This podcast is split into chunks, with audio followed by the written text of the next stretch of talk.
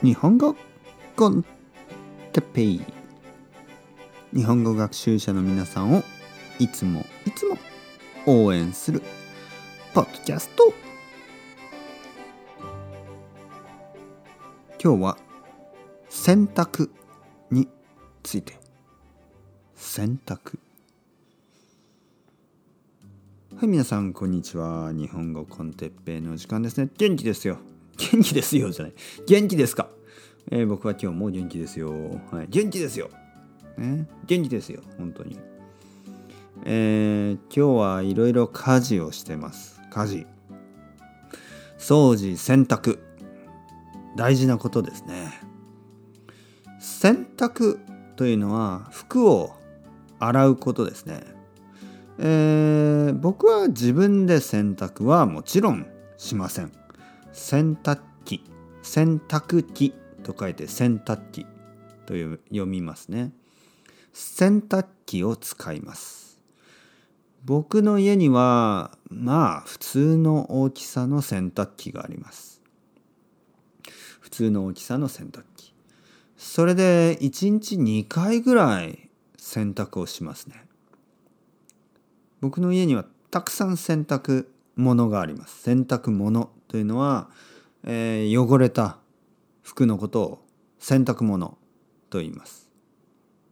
まあ汚れた服たちじゃなくて洗洗う前の服と洗った後の服のことを洗濯物と言いますね。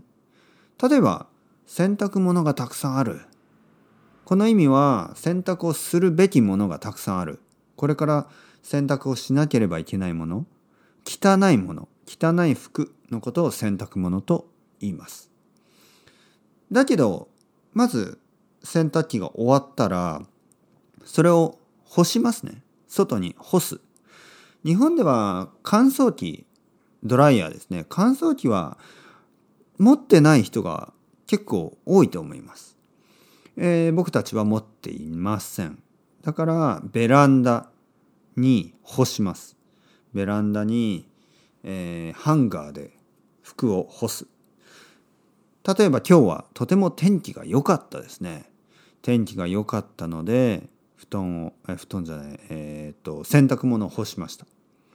そして洗濯物を、えー、しまう、ね、取り入れる、えー、天気が良かったので洗濯物はすぐに乾きます、ね、だいたいまあ3時間ぐらいで乾く。乾いたらそれを取り込みます。